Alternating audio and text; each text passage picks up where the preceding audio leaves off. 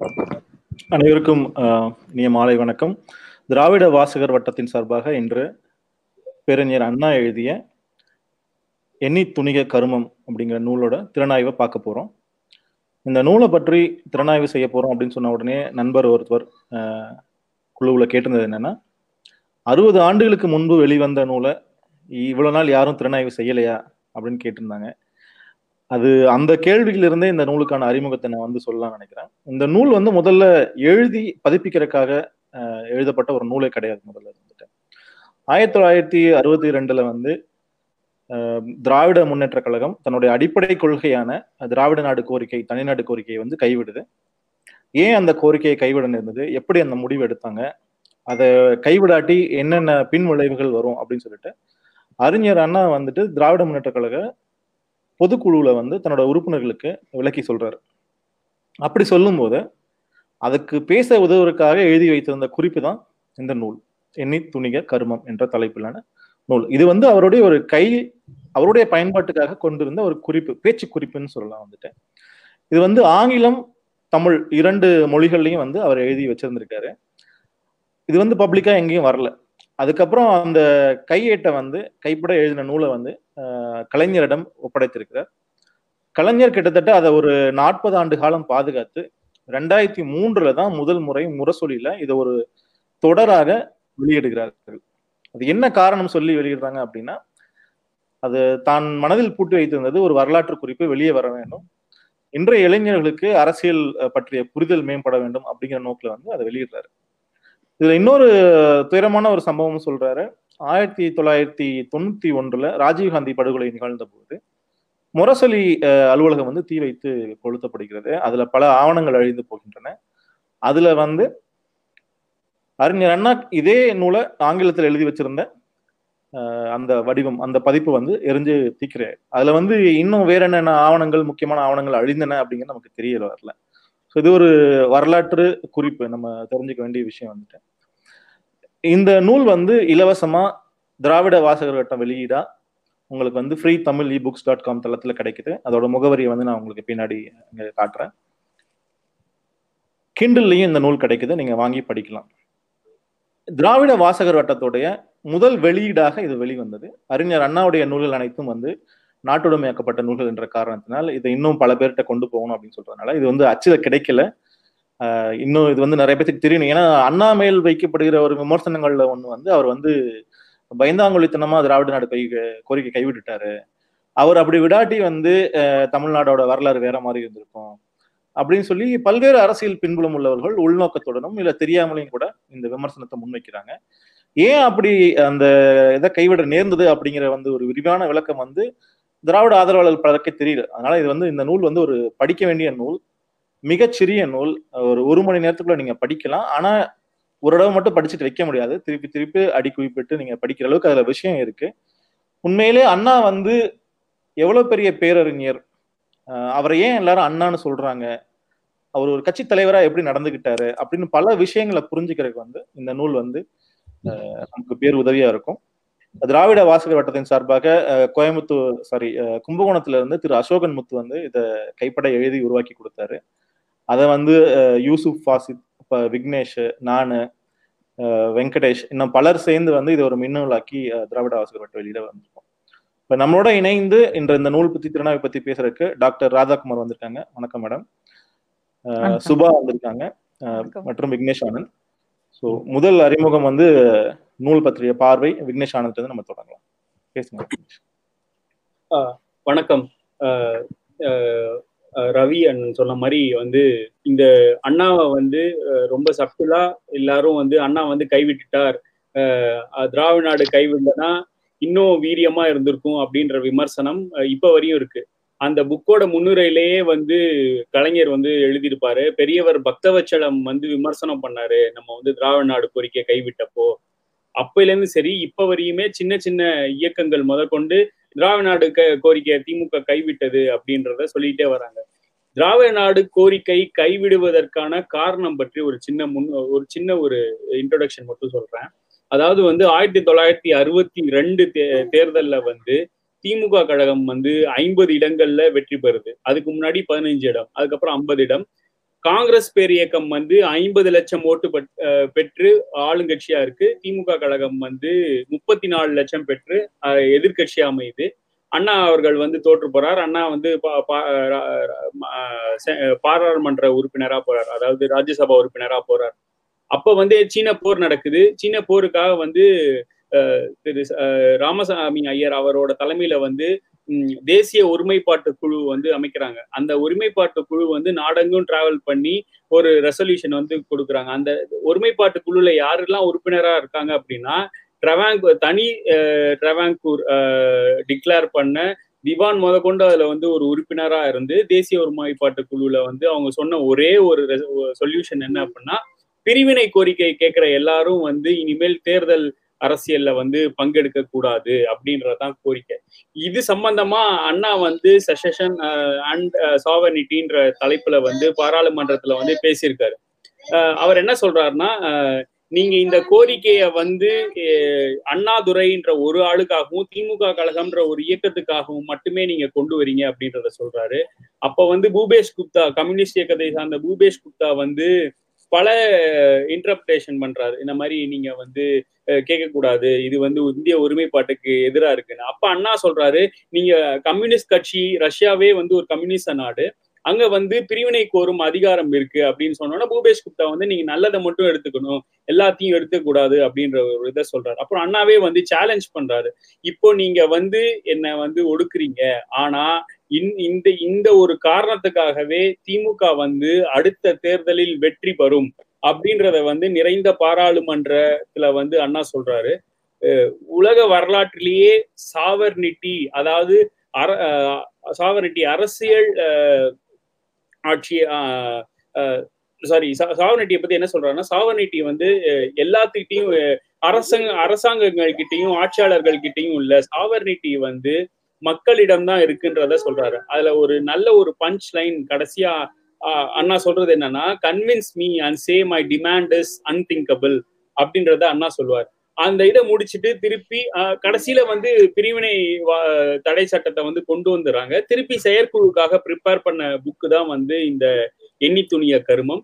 இந்த எண்ணி க கருமம்ன்ற புக்ல வந்து நான் முக்கியமான விஷயங்களா நான் என்ன பாக்குறேன் அப்படின்னா வந்து நம்ம ஹீரோக்கும் லீடருக்குமான டிஃப்ரென்ஸ் வந்து இந்த புக்லயே நமக்கு தெரியும். அண்ணா வந்து ஒரு ஹீரோ கிடையாது நமக்கு ஒரு லீடர் ஹீரோன்ற வந்து கண்மூடித்தனமா வரதை எதிர்நோக்கலாம் அப்படின்ற ஃபியூச்சரிஸ்டிக் திங்கிங் இல்லாம செய்யறவன் ஆனா அண்ணா வந்து அப்படி இல்லை. இப்ப வந்து பிரிவினை கோரிக்கை வேணும் அப்படின்னு நம்ம போனோம்னா கழகம் இருக்காது. கழகம்ன்றது அவர் சொல்றது வந்து ஒரு பாசறை மாதிரியும் கழக உறுப்பினர்கள் எல்லாத்தையும் வந்து ஒரு படைவரிசை மாதிரி பாசறை இருந்தால்தான் படைவரிசை இருக்கும்ன்றது தான் இந்த அந்த புக்கோட ஓல் கான்செப்டே வந்து. அதனால இப்ப நம்ம பிரிவினை கோரிக்கை கைவிட்டு கேட்டு நம்ம போராடுவோம் நம்மளை சிறையில் அடைப்பாங்க. அஞ்சு வருஷம் இப்போ ஒரு சிறை தண்டனை இருக்கா நம்ம திருப்பி வரும்போது கழகம் இருக்காது. நம்ம திருப்பி அந்த இதுக்காக போராடணும் அப்படின்னா ஒரு நாள் மட்டும்தான் போராட முடியும். அடுத்த அடுத்த அஞ்சு வருஷம் நம்மளை திருப்பி வந்து சிறைச்சாலையில் அடைச்சிருவாங்க. இதுதான் அந்த நூலோட ஒட்டுமொத்த கருத்துமே அதுல நிறைய இன்சைட்ஸ் இருக்கு. நம்ம எல்லாத்தையும் நம்ம வாழ்க்கையில வந்து ரிலேட் பண்ணி பார்க்கறதுக்கு இந்த புக் ஒரு நல்ல ஒரு உதாரணமா இருக்கும். ஸோ இதுதான் என்னோட முதல் அறிமுகம் அந்த புக்கை பத்தி. நன்றி விக்னேஷ். நீங்க சொல்லும் போதே ஹீரோ லீடர் அப்படின்னு சொல்லும் போதே மனசுல நிறைய எடுத்துக்காட்டுகள் ஓடுச்சு. நம்ம அதை பேச வேண்டாம். இல்ல கடைசியில பேசுவோம்.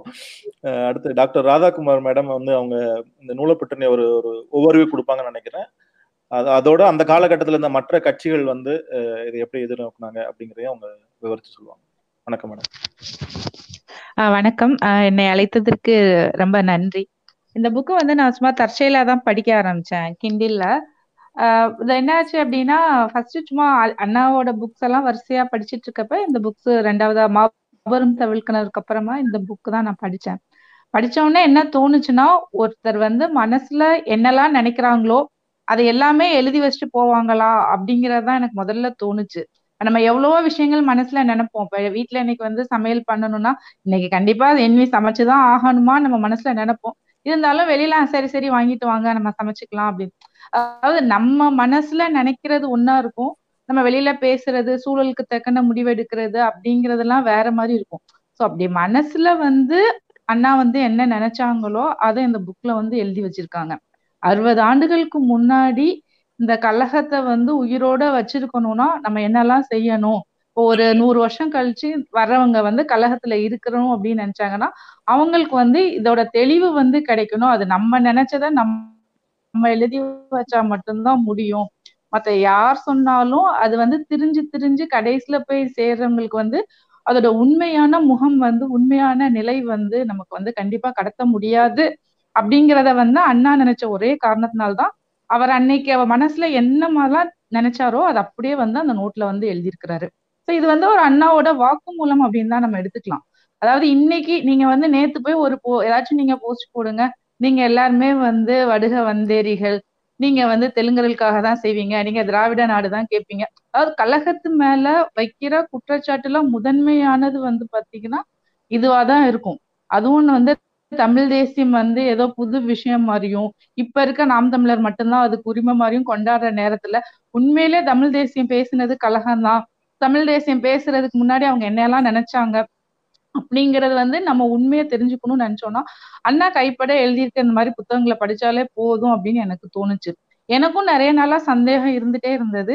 ஏன் வந்து திராவிட நாடுன்னு கேட்காங்க தமிழ்நாடுன்னு பேர் வச்சது அவர் தான் தமிழ்நாடுன்னு விட்டுட்டு திராவிட நாடுன்னு ஏன் கேட்டுட்டே இருக்காரு? அப்படிங்கிற மாதிரி ஒரு சந்தேகம் எனக்கு எனக்குமே இருந்தது. அதுக்கு வந்து இந்த புக்ல வந்து அண்ணா வந்து சொல்லியிருக்கிறாரு. என்ன அப்படின்னா திராவிட நாடுங்கிறது எதுவுமே கிடையாது. அன்றைக்குள்ள சென்னை மாகாணம் தான். அன்னைக்குள்ள சென்னை மாகாணம் அப்படின்னு நம்ம எதை எடுத்தோம் அப்படின்னா அதுல வந்து மைசூர் வருது திருவி திருவிதாங்கூர் வருது நம்ம தமிழ்நாடு இருக்கு. அதாவது என்னன்னா சோழ சேர பாண்டிய அரசுகள் அது சேர்ந்ததுதான் வந்து தமிழ்நாடு அது சேர்ந்ததுதான் தமிழ் நிலம். அதை வந்து நம்ம பிரிக்க முடியாது. அப்படிங்கிறதா வந்து அண்ணாவோட எண்ணமா இருந்திருக்கு. சோ மூவேந்தர்கள் ஆட்சி பண்ண இடத்த வந்து அப்படியே கொண்டு போகணும். அடுத்த தலைமுறைக்கு அடுத்த நூற்றாண்டுகளுக்கு நம்ம அதை அப்படியே கொண்டு போகணும் அப்படிங்கிறது தான் அதுல வந்து எதனால அப்படி சொல்ல வர்றாரு அப்படின்னா இந்த தமிழ்நாட்டை வந்து வடநாட்டுல இருந்து வந்து ஆரியம் வந்து எப்பவுமே அடிமைப்படுத்தி தான் வச்சிருக்கு. அதாவது இந்த பக்கம் வந்து நமக்கு வந்து தமிழ்நாடு நம்மளோட கலாச்சார பெருமை இருக்கு வரலாறு பெருமை இருக்கு. உங்களுக்கு வந்து இலக்கணம் இலக்கிய நூல்கள்லாம் இருக்கு. நீங்க கடல் கடந்து வாணிபம் பண்ணிருக்கீங்க. எகிப்து வரைக்கும் போய் அங்க போய் முத்துக்களை வித்து நீங்க எகிப்து வரைக்கும் இருக்க அங்க கிளியோபட்ட அரசிக்கெல்லாம் போய் முத்து கொடுத்துருக்கீங்க. ஆனா இன்னைக்கு வந்து நம்மள ஏன் எல்லைகளை சுருக்கணும்? சோ அன்றைக்கு இருந்த தமிழ்நாடு தமிழகம் தான் சென்னை மாகாணம் தான் திராவிட நாடு. திராவிட நாடுங்கிற கோரிக்கை வந்து நம்ம சுயமா இருக்கணும் நம்மளோட பழம் பெருமைகளை மீட்டெடுக்கணும் நம்மளோட வரலாறு அழியாம பாதுகாக்கணும் நம்ம மேல எந்த மொழியும் ஆதிக்கம் செலுத்தக்கூடாது அப்படிங்கிற ஒரு எண்ணத்தை தான் திராவிட நாடு வேணுங்கிற கோரிக்கையை வந்து அண்ணா வைக்கிறாரு. ரெண்டாவது திராவிட நாடு வேணுங்கிற கோரிக்கை அண்ணாக்கு எதுக்கு முழு மூச்சா வந்ததுன்னா சுதந்திரம் அடைஞ்ச காலத்துல அவர் பார்த்த அரசியல் நிகழ்வுகள் எல்லாமே. அதாவது இப்ப நீங்க நாற்பத்தி அஞ்சுல இருந்து நாற்பத்தி ஏழு இந்த சமயத்துல ஆங்கிலேயர்கிட்ட வந்து நம்ம அடி அடிமைப்பட்டு இருக்கோம். நம்ம போராடணும் வெளியே வரணும். எல்லா மக்களுக்கும் சுதந்திர உணர்ச்சியை ஊற்றுறாங்க எல்லாரும் கதராடை அழியணும் எளிமையா இருக்கணும். காந்திய தத் இந்த தத்துவத்தை வந்து பரப்பிட்டு இருக்காங்க. ஆனா அதே சமயம் வட இந்தியாவில் வந்து தொழிற்சாலை ஆரம்பிக்காங்க டாடா பிர்லாக்கு வந்து தொழிற்சாலை கொடுக்குறாங்க. உங்களுக்கு பம்பாய் மாகாணத்துல வந்து உற்பத்தி அதிகமாகுது. சோ அவங்க வந்து இந்த மாதிரி எளிமையை யாருமே பின்பற்றலையே. கொள்கையெல்லாம் சொல்லி தமிழ் மக்களை வந்து உணர்வுகள் எல்லாம் தூண்டி நம்மளை என்னைக்குமே சந்தையில வாங்குற வைக்கிற மார்க்கெட்டை மட்டும்தான் வச்சிருக்காங்க. ஆனா இவங்க வந்து நம்மள வந்து ஒரு தொழில்துறையில முன்னேற விடல. நமக்குன்னு தனியா ஒரு இடம் வேணும். உச்சானாலும் நமக்கும் தனியா ஒரு குடிசை வேணும். அப்படிங்கிறதுக்காக தான் அண்ணா வந்து திராவிட நாடு கோரிக்கையை வைக்கிறாங்க. திமுக கழகம் வளர்ந்தது எல்லாமே வந்து திராவிட நாடு கோரிக்கையை வச்சுதான். இவங்க வந்து ஃபர்ஸ்ட் திராவிடர் கழகத்துல இருக்கப்பயே அந்த திராவிட நாடு கோரிக்கை வச்சிருக்காங்க. அவர் திராவிட கழகத்துல இருந்து பிரிஞ்சு திராவிட முன்னேற்ற கழகமா வர்றப்பையும் நமக்கு வந்து திராவிட நாடு வந்து கொள்கையை வந்து உயிர் உருக்க மதிச்சு அதை வச்சுதான் பேசி வந்திருக்காங்க. என்னைக்குமே நாங்க யாருக்கிட்டே அடிமைப்பட்டு இருக்க மாட்டோம். வெள்ளையன்ட்டு அடிமைப்பட்டு வந்து விடுதலை ஆச்சு. வட இந்திய பனியா குறிப்புகள்ல இருந்து நம்ம எப்படி விடுதலை பெறுறது அப்படிங்கறதுதான் அண்ணாவோட நோக்கமா இருந்திருக்கு. அப்பதான் வந்து இது வந்து திராவிட கழகத்துல இருந்து வந்தப்ப இது ஒரு அமைப்பா மட்டும்தான் இருக்கும். நாலஞ்சு பேர் பேசிட்டு போயிருவாங்க. அதுக்கு மேல இதை பத்தி யாரும் நினைக்க மாட்டாங்க அப்படின்னு எல்லாருமே நினைச்சிருக்காங்க. அது அமைப்பா நாலஞ்சு பேர் பேசி அமைப்பா வளர்ந்துருக்கு. தேர்தல் எல்லாம் நிக்க மாட்டாங்கன்னு நினைச்சிருக்காங்க. தேர்தலையும் நின்னாச்சு. அப்படியே நின்னாலும் ஜெயிக்க மாட்டாங்கன்னு நினைச்சிருக்காங்க. தேர்தலையும் ஜெயிச்சாச்சு. சரி ஒரு தடவை ஏதோ வந்துட்டாங்க. அடுத்த தடவைக்குள்ள வந்து கலைச்சிடலாம்னு நினைச்சிருக்காங்க. ரெண்டாவது தேர்தல்ல ஆனந்த் சொன்ன மாதிரி நம்ம ஒரு ஐம்பது சீட்டு வாங்குறோம். நமக்கு பதினாலு லட்சம் மக்கள் வந்து ஆதரவு கொடுக்காங்க. அப்படின்னு தெரிஞ்சதுக்கு அப்புறம் தான் வந்து காங்கிரஸோட தலைமைக்கு வந்து பயம் வருது. அப்ப வந்து காங்கிரஸ் வந்து திராவிட முன்னேற்ற கழகத்தை வந்து தமக்குள்ள எதிரி கட்சியா பார்க்க ஆரம்பிக்குது. இவங்க வந்து நம்ம என்ன சொன்னாலும் கேட்க மாட்டேங்கிறாங்க. இவங்களை வளர விடக்கூடாது. கட்சியை அழிக்கிறது மட்டும்தான் முதல் நோக்கமா இருக்கணும் அப்படிங்கிறது தான் வந்து இது வந்து அவங்களோட அடிப்படை குறிக்கோளா இருக்குது. அதுக்கு வெளியில வேற எந்த முலாம் வேணாலும் பூசிக்கலாம் அப்படின்னு அவங்க நினைச்சிட்டு இருக்காங்க. சோ இப்ப வந்து இதுக்கு என்ன செய்யலாம்னு யோசிக்கிறப்ப ஆனந்த் சொன்ன மாதிரி தேசிய பிரிவினைவாத தடுப்பு சட்டம் கொண்டு வராங்க. நம்ம சுதந்திரம் வாங்கினது எப்ப? நாற்பத்தி ஏழுல. இந்த சட்டம் கொண்டு வர்றது எப்ப? அறுபத்தி மூணுல. கிட்டத்தட்ட வந்து இருபது வருஷத்துக்கு மேல கழிச்சு இந்த ஒருமைப்பாட்டு வந்து முக்கியம்னு ஏன் பேசணும்னு பார்த்தா அவங்களுக்கு எதிரா வந்து திராவிட நாடு வேணுங்கிற கோரிக்கை வந்து வலுவா இருக்கு. திராவிட முன்னேற்ற கழகம் வந்து வளர்ந்து வருது. இதை தடுக்கிறதுக்கு நம்ம ஏதாச்சும் செய்யணும் அப்படின்னு நினைச்சிட்டு அந்த சட்டத்துல மூணு மூணு அமைப்பு கொண்டு வராங்க. மூணு ஷரத் அதாவது என்னன்னா யாருமே வந்து பிரிவினவாதம் வந்து நம்ம ஊர்ல பேசக்கூடாது. அவங்களுக்கு வந்து பேச்சுரிமையை காரணம் காட்டி நீங்க பிரிவினவாதம் கேட்கக்கூடாது அப்படின்னு முதல்ல சொல்றாங்க. பிரிவினைவாதம் பேசும் எந்த ஒரு அமைப்பும் நம்ம ஊர்ல வந்து இயங்கக்கூடாது அப்படிங்கிறது ரெண்டாவது. அப்படி ஏதாச்சும் அமைப்பு பேசியோ இயங்கியோ அது பேர்ல யாருமே தேர்தலில் நிக்க கூடாதுங்கிறது வந்து மூணாவது. இதுலதான் அண்ணா சொல்றாரு. இதுல வந்து நிறைய பல லேயர் இருக்கு. லேயர்னா அடுக்குகள். இந்த அடுக்குகள் என்னன்னா இப்ப வந்து என்னால பிரிவினவாதம் பேசவே முடியாது ஒருத்தனால. சரி தனி மனிதன் பேசுவானா அமைப்பு பேசலாம்னா அமைப்பே இருக்காது. இல்ல வந்து நம்ம வந்து அமைப்பு நம்ம வந்து ஏற்கனவே அண்ணா முடிவு பண்ணது நமக்கு வந்து வேட்டு முறையா ஓட்டு முறையா. வேட்டு முறைங்கிறது வந்து ஆயுதம் தாங்கி போராடுறது ஓட்டு முறைங்கிறது வந்து ஜனநாயகத்துல போராடுறது. அண்ணா வந்து ஜனநாயகத்துல மதிப்பு வச்சு நம்ம வந்து ஓட்டு முறை தான் போறணும் அப்படின்னு சொல்லி நாற்பத்தி ஏழுல இருந்து அறுபத்தி ஏழு இருபது வருஷம் வந்து உழைச்சு கட்டி காப்பாத்தி கழகத்துக்கு இருபது வருஷம் கழிச்சு ஐம்பது எம்எல்ஏ வந்து கொண்டு வர்ற அளவுக்கு கழகத்தை வந்து உண்டாக்கி வளர்த்திருக்கிறாரு. சோ அவர் என்ன சொல்றாரு? திராவிட நாடு கொள்கை வந்து எனக்கு ஒரு பக்கம். நான் இருபது வருஷம் வளர்த்த கழகம் வந்து இன்னொரு பக்கம். நான் வந்து கொள்கைக்காக கழகத்தை விடுறதா? கழகத்துக்காக கொள்கைக்கு விடுறதா? நான் நடுவுல நிக்கிறேன் அப்படின்னு சொல்லிதான் அண்ணா அந்த கடிதத்துல சொல்றாரு. அதாவது என்னன்னா நான் எனக்கு வந்து இப்ப வந்து எனக்கு ரெண்டுமே வேணும். எனக்கு வந்து யாராச்சும் கொள்கை வேணாம்னு சொல்றப்ப எதையுமே வெடிக்குது அப்படிங்கிறாரு. பட் கலகம் வேணாம் அப்படின்னு சொல்றப்ப எனக்கு உயிரே போற மாதிரி இருக்குது. அதாவது அவரால் அந்த உணர்ச்சி அவர் என்ன அனுபவிச்சாரோ அதை வந்து நம்ம படிக்கிறப்ப நம்மளாலையும் கண்டிப்பா இந்த புத்தகத்துல வந்து உணர முடியும். அப்ப சொல்ல நம்ம வந்து நமக்கு இப்ப வந்து திமுக கழகம் வந்து இந்த மூணுலயுமே அடி வாங்குது. நீங்க தனி நபராலையும் நீங்க போய் வந்து எங்களுக்கு திராவிட நாடு வேணும்னு கேட்க முடியாது. உங்களை தடை பண்ணிடுவாங்க அமைப்பாகவும் இயங்க முடியாது தடை பண்ணிடுவாங்க தேர்தலையும் நிக்க முடியாது நம்மள தடை பண்ணிடுவாங்க ஸோ இப்ப வந்து நமக்கு கொள்கையா கழகமா அப்படிங்கிற ஒரு முடிவு எடுக்கிற கட்டாயத்துல வந்து நம்ம இருக்கிறோம். அப்படி பாக்குறப்ப வந்து இதுக்கு முன்னாடி இதே மாதிரி யாரெல்லாம் பண்ணிருக்காங்க அப்படின்னு பார்த்தோம்னா காங்கிரஸ் வந்து போராட்டம் பண்ணியிருக்காங்க. காங்கிரஸ்ல என்ன பண்ணிருக்காங்க சுயராஜ்யம் வேணும்னு கேட்டு போராட்டம் பண்ணாங்க. சுதந்திர போராட்டம். அப்ப அந்த சுயராஜ்யம் வேணும்னு கேட்கிற உரிமை வந்து அந்த நேரத்துல சட்டத்துல இடம் இருந்துச்சு. அதனாலதான் அவங்க சுயராஜ்யம் வேணும்னு கேட்டாங்க. சுயராஜ்யம் வேணும்னு கேட்கறதுக்கு ஒரு அமைப்பா அவங்களால செயல்பட முடிஞ்சிச்சு. அதனாலதான் காங்கிரஸ் வந்து ஒரு இயக்கமா வளர முடிஞ்சிச்சு. அவங்க அதை வச்சுதான் தேர்தல்ல நின்னாங்க ஆட்சிக்கு வந்தாங்க.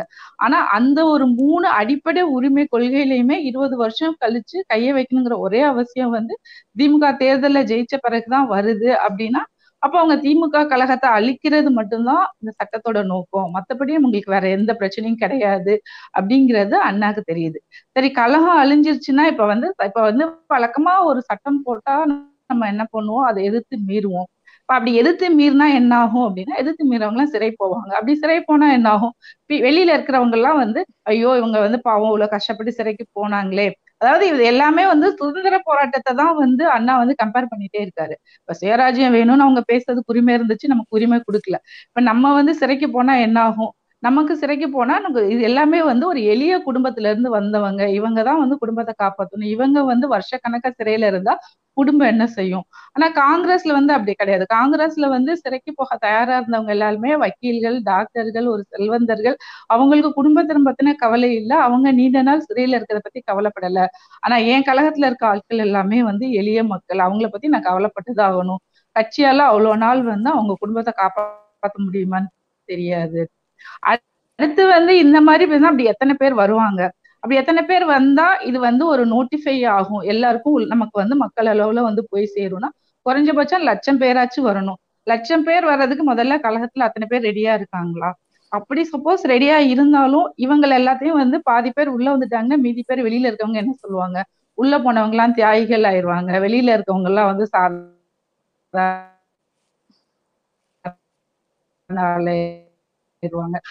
அந்த கழகத்துக்கு வந்து எது வந்து உகந்தது அப்படின்னு சொல்லிட்டு மனசுல வந்து ஒவ்வொரு நிகழ்ச்சியா எண்ணி எண்ணி பாக்குறாரு. எண்ணி எண்ணி பார்த்துட்டு தான் வராரு சப்போஸ் சரி கட்சி இந்த பேர்ல வேணாம் வேற ஏதாச்சும் பேர்ல வந்து நம்ம நடத்த முடியுமா? அப்பயும் காங்கிரஸ தான் அவர் வந்து முன்னாடி எடுக்கிறாரு. காங்கிரஸ்ல வந்து அவங்க இளைஞர் காங்கிரஸ்க்கு தடை பண்ணப்ப அவங்க வந்து மகாஜன சங்கம்னு பேர் மாத்திருக்காங்க. அவங்க தொண்டர் படைய தடை பண்ணப்ப வானர சேனைன்னு பேர் மாத்திருக்காங்க.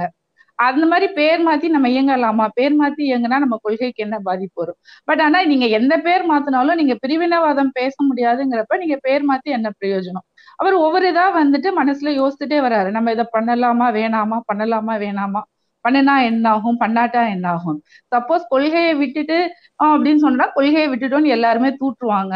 தூட்டுட்டோம் அப்படி நம்மள தூத்துறதா இருந்துச்சுன்னா நேரம் நம்ம அதுக்கெல்லாம் கவலைப்பட்டு இருந்தோம்னா நம்ம வந்து புல்லு முளைச்சிருக்கும் நம்ம இருந்த இடத்துல. ஏன் அப்படின்னா நம்மள வந்து திராவிட கழகத்துல இருந்து வந்தனையில இருந்து பெரியார் வந்து தூத்திட்டு தான் இருக்காரு. நம்ம அதை பத்தி கவலைப்படவே இல்லை. நம்மள காங்கிரஸ் அரசையும் வந்து நம்மள வந்து நமக்கு எதிர்கருத்து சொல்லிட்டு தான் இருக்காங்க. நம்ம கழகத்திலே சில பேர் சரி பண்ணதான் செய்யறாங்க ஆனா இத பத்தி நம்ம எதுவுமே கவலைப்படல. இப்ப வந்து நமக்கு தேவை கழகம் தான் முக்கியம் கொள்கை முக்கியமாக கொள்கையை வந்து நம்ம வேற வடிவில் எடுக்கணும் கொள்கையை வேற சட்டம் போட்டு அந்த கொள்கையை காப்பாத்தணும் அப்படின்னா நம்ம ஆட்சிக்கு வரணும். ஆட்சிக்கு வரணும்னா தேர்தல்ல நிக்கணும். தேர்தல்ல நிக்கணும்னா இப்போதைக்கு நம்ம கொள்கையை விடணும். ஸோ எல்லாம் சுத்தி சுத்தி சுத்தி யோசிக்கிறப்ப அந்த கொள்கையை வந்து இந்த சமயத்துல வந்து எடுத்துக்க வேணாம். இந்த சமயத்துல வந்து கழகம் தான் முக்கியம். கழகம் இருந்துச்சுன்னா வேற சட்டம் போட்டு கொள்கையை வந்து வேற வடிவுல வந்து உள்ள கொண்டு வரலாம். அப்படிங்கிறது மட்டும்தான் அண்ணாவோட அன்றைய அண்ணாவோட மனதில் உள்ள நோக்கமா இருந்திருக்கு. அவர் வேற பேர்ல எப்படி கொண்டு வரலாம்னு சொல்றதுக்கு என்ன எடுத்துக்காட்டு சொல்றாருன்னா குடியரசு பத்திரிகைக்கு வந்து பிரச்சனை வந்தப்ப அதை வந்து பெரியார் வந்து புரட்சின்னு பேர் மாத்தினாரு. புரட்சிங்கிற பேருக்கும் பிரச்சனை வந்தப்ப அதை வந்து பகுத்தறிவுன்னு மாத்தினாரு. பேரை மாத்தினதுனால என்னாச்சு? கொள்கைகள் வந்து ஒண்ணுதான். சோ இன்னைக்கு வந்து நம்ம வந்து திராவிட நாடுன்னு கொள்கை கேட்கிறப்ப நீங்க வந்து கழகத்தையே இது பண்ணிட்டோம்னா பாசறையவே அது வந்து காலியாயிடும். பாசறை காலி ஆயிடுச்சுன்னா நம்ம எதை வச்சு படை நடத்துறது? அப்படிங்கிறது மட்டும்தான் அண்ணாவோட மனசுல இருந்துச்சு. இதே இது வந்து பக்கத்துல சப்போஸ் வந்து நம்ம அப்படியே தடையை மீறி போறோம். உள்ள போனோம். மக்களும் நம்ம மேல அனுதாபப்படுறாங்க. ஆனா அது யாருக்கு இருக்கும்? நாளைக்கு தேர்தலில் ஓட்டு போட்டு நம்மளை தேர்ந்தெடுக்கலாம்னு நினைக்கிறப்ப நம்ம நேரம் வெளியில இருக்க மாட்டோம். நம்ம மேல பாசம் வச்சிருக்க மாதிரி சில உதிரி கட்சிகள்லாம் என்ன ஆகும்? நம்ம பேர்ல அவங்க வந்து அனுபவிச்சுட்டு போயிருவாங்க. அப்படிங்கிற மாதிரியும் அண்ணா வந்து யோசிக்கிறாரு. யாராச்சும் வெளியில இருக்கணும் யாரும் உள்ள போகணும்? அப்ப உள்ள போக யாரெல்லாம் தயாரா இருப்பா? வெளியே போக யாரெல்லாம் தயாரா இருப்பா? அப்படிங்கிற வந்து பாக்குறப்ப அவரால் யாரையுமே பிரிச்சு பார்க்க முடியல. ஏன்னா எல்லாமே இது வந்து ஒரே குடும்பம் எல்லாமே ஒரே கழகம் ஆட்கள். இதை நான் வந்து இது போல வளர்த்து வச்சிருக்கேன். இதை வந்து என்னால விட்டு தரவே முடியாது. அப்படிங்கறதுதான் அண்ணாவோட நோக்கமா இருந்திருக்கு. அதுதான் இந்த புக் மூலமா தெரிய வருது. அண்ணா திருப்பி என்ன பேசுறாங்க? ரஷ்யாவும் சீனாவும் பத்தி பேசுறாங்க. இப்ப காங்கிரஸ் வந்து நமக்கு இந்த பிரிவினைவாத தடை சட்டம் கொண்டு வந்து இந்த திமுக கழகத்தையே அழிச்சிருச்சு அப்படின்னா இதோட எண்ணம் வந்து சீனால இருக்க கம்யூனிஸ்ட் அரசுக்கான எண்ணமும் ஒரே மாதிரிதான். சீனால என்ன சொல்றாங்க? அவங்களுக்கு தாண்டி எதுக்கு வந்து ஒரு கட்சியே இருக்கக்கூடாது. ரஷ்யாலே அப்படிதான். நீங்க என்னதான் பொது உடைமை பேசினாலும் பொது உடைமைக்கு எதிராக எந்த ஒரு கட்சியும் இருக்கக்கூடாது அப்படின்னு. இது வந்து ஒரு சர்வாதிகார மனப்போங்கு மாதிரி ஆகுது. இப்ப அதே மாதிரிதான் வந்து இந்தியாலயும் வரப்போகுது. உங்களுக்கு எதுக்கு வரக்கூடாது அப்படின்னா சர்வாதிகாரம் மாதிரிதான் ஆகுது. அந்த மாதிரி இதுக்கு நம்ம பலியாகணுமா? அந்த பலியாகிறதுக்கு இன்னைக்கு வந்து நம்ம கழகத்துல வந்து நம்ம வரலாற்று இன்னைக்கு வந்து நீங்க ஐம்பது ஐம்பதாயிரம் பேரோ நீங்க வந்து ஒரு லட்சம் பேர் வந்து சிறைக்கு போகலாம். வரலாற்றுல தியாகின்னு இடம் பெறலாம் ஆனா கழகம் இருக்குமா? அடுத்து ஆட்சியில தேர்தல் நடக்குமா? நம்ம வந்து என்ன செய்யறது அதாவது அவரோட மனசுல எல்லாமே எல்லாமே ஜனநாயக முறைப்படிதான் போகணும். ஒண்ணு. ரெண்டாவது வந்து கொள்கையா கழகமான்னு வரப்ப கொள்கையை வேறு வடிவத்துல அதே எண்ணங்களை எடுத்துட்டு போகலாம். ஆனா அதுக்கு வந்து கழகம் வந்து உயிரோட இருக்கணும் அப்படின்னு வந்துங்கிறதான் அண்ணாவோட நோக்கமா இருக்கு. சோ இதே மாதிரி அவர் பேசிட்டே வர்றாரு. பேசிட்டே வர்றப்ப வந்து அவர் வந்து இந்த இந்த கருத்துக்கள் எல்லாமே வந்து ஒரு பொதுக்குழுவுல வந்து அவங்க கூட்டி பேசி முடிவெடுக்கிறப்ப பண்ண கருத்துக்கள் அவங்க இப்படி எல்லாம் பதில் கேட்டா நம்ம அதுக்கு வந்து எப்படி எல்லாம் பதில் சொல்றது அப்படிங்கிறத அவர் வந்து புத்தகமா எழுதி வச்சிருக்கிறாரு. இன்னைக்குமே நம்ம இருக்கிற ஒவ்வொரு அஸ்பெக்டுக்கும் இல்ல இருக்க ஒவ்வொரு லேயருக்கும் நம்ம யோசித்து பார்த்தோம்னா இப்ப காங்கிரஸ் இப்ப கம்யூனி அதுக்கு வரப்ப வந்து திருப்பி கம்யூனிஸ்ட் கட்சி வந்து உதாரணமா கொண்டு வர்றாரு. கம்யூனிஸ்ட்ல என்ன பண்றாங்க? அவங்க வந்து பொது உடைமை பேசுறாங்க. பொது உடைமை பேசி அவங்க தேசிய கட்சியா இருக்கிறாங்க. அவர் அவங்க வந்து பலாத்கார முறையை வந்து பின்பற்றுதான் அண்ணா சொல்றாரு. அந்த சமயத்துல வந்து கட்சியை வந்து தடை பண்ணிட்டாங்க. அவங்க திருப்பி நாங்க பலாத்காரம் எல்லாம் பிரயோகம் பண்ண மாட்டோம். நாங்க சாத்வீகமா தான் நடப்போம். பொது உடைமை வந்து சாத்வீகமான முறையில வந்து எடுத்து சொல்லுவோம்னு சொன்னதுக்கு அப்புறம் அந்த தடையை வந்து நீக்குனாங்க. ஸோ கட்சிங்கிறது ஒண்ணு இருக்கணும். கட்சிங்கிறது ஒண்ணு இருந்தாதான் நம்மளோட கொள்கையை வந்து அடுத்த லெவல்ல வந்து நம்ம எடுத்துட்டு போக முடியும். நமக்கு வந்து கொள்கையை வந்து வேற சட்டம் போட்டு இந்த பிரிவினவாத தடை சட்டத்துக்கே நீங்க வேற ஒரு சட்டம் போடணும்னா நீங்க ஆட்சிக்கு வரதான் செய்யணும். மக்கள் வந்து இருக்கிறதுக்கு எப்படி தீர்ப்பு சொல்லுவாங்க? அடுத்த வருஷம் வந்து இந்த மாதிரி காங்கிரஸ் பண்ணது சரியில்லை கழகம் பண்ணதான் சரி அப்படின்னு சொல்லி ஆதரவு கொடுத்து வாக்களித்து தேர்ந்தெடுக்கணும்னா நம்ம கழகம் முதல்ல அங்க இருக்கணும். அப்படிங்கிறது மட்டும்தான் என்னோட வந்து அடிப்படை நோக்கம். அதனால காரணங்கள் அப்படியே இருக்கிறது அப்படிங்கிற அண்ணாவோட வார்த்தையை வந்து இன்னைக்குமே வந்து எல்லாருமே வந்து யோசிக்கலாம். இன்னைக்கு வந்து அவங்க வந்து தென்னிந்திய சங்கம் கூட்டமைப்பு அப்படின்னு சொல்லிட்டு அவங்க எல்லாரும் பேசுறது அதுதான். அந்த காலத்துல வந்து வடக்கு வாழ்கிறது தெற்கு தேய்கிறது அப்படிங்கிற கோஷம் தான். அதுல இருந்து திராவிட கழகம் எப்படி தமிழகத்தை வந்து இன்னைக்கு தமிழ வடக்கு வடக்கு ஈக்குவலா கொண்டு வந்ததுங்கிறது எல்லாருமே பார்த்தோம். சோ இந்த புத்தகத்துல இருந்து இது மட்டும்தான் நான் சொல்ல விரும்புறேன். மீதி ஏற்கனவே நிறைய பேசியிருப்பாங்க. ரவிசங்கர் அவங்க சேர்ந்து சொல்லட்டும்னு நினைக்கிறேன். நன்றி. நன்றி மேடம். ஒரே ஒரே பழமொழியில சொல்லிடலாம். சுவர் சுவர் இருந்தால் சித்திரம் அப்படிங்கிறது நம்ம ஊர்ல சொல்றது. கழகம் இருந்தாதான் எதையுமே செய்ய முடியும். அதை முடக்கிட்டா நம்மளால எதுவுமே அச்சீவ் பண்ண முடியாது அப்படிங்கிறது உங்களோட பேச்சு நிறைய இடத்துல அதுக்கு நான் ஆட் பண்ணணும்னு நினைச்சேன். நீங்க தொடர்ந்து பேசினனால நான் குறுக்கிடல.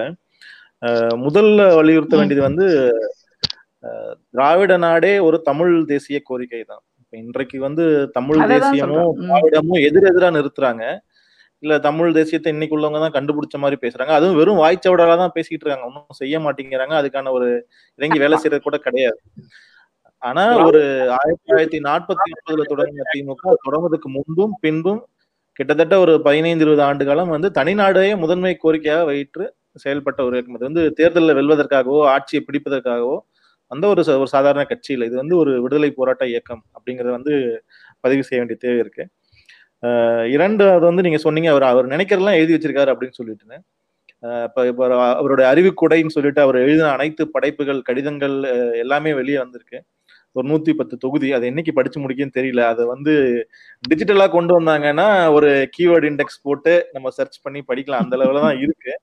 ஆனா இதுல என்ன கொடுமைன்னா ஒரு மறைந்த ஐம்பது ஆண்டுகள் கழிச்சுதான் நம்ம இன்னைக்கு அந்த தொகுதியவே கொண்டு வர்றோம். அது ஒரு ஒரு ஒரு பதிப்பகம் ஒரு தனி மனிதரோட முயற்சியில் அது நடக்குதுங்கிறது வந்து ஒரு வருந்தத்தக்க செயல்.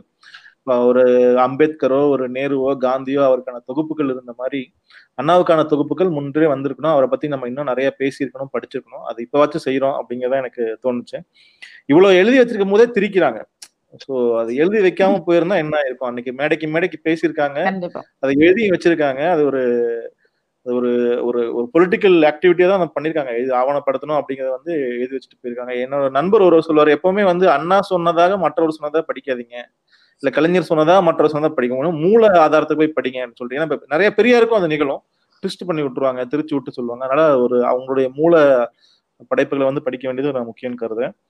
அதே மாதிரி ஒரு அவருடைய அந்த புத்தகத்தை படிக்கும் போது ஒரு ஒரு ஒரு தலைவர் பேசுற மாதிரி கூட நமக்கு தெரியாது. ஒரு ஒரு அண்ணன் மாதிரியோ ஒரு தகப்பன் மாதிரியோ வந்து ஒரு ஒரு பரிதவிப்போட நம்மளை நம்பி உள்ள கட்சிக்காரங்களாம் என்ன பண்ணுவாங்க அப்படிங்கிறத பார்க்கும்போது வந்து அந்த ஒரு ஒரு பில்டப் அரசியல் கிடையாது வந்துட்டு.